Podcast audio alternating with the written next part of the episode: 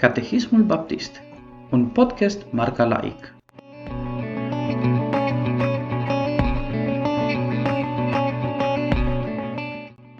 Întrebarea numărul 41. Ce beneficii primesc credincioșii în Hristos la învierea lor? Răspuns.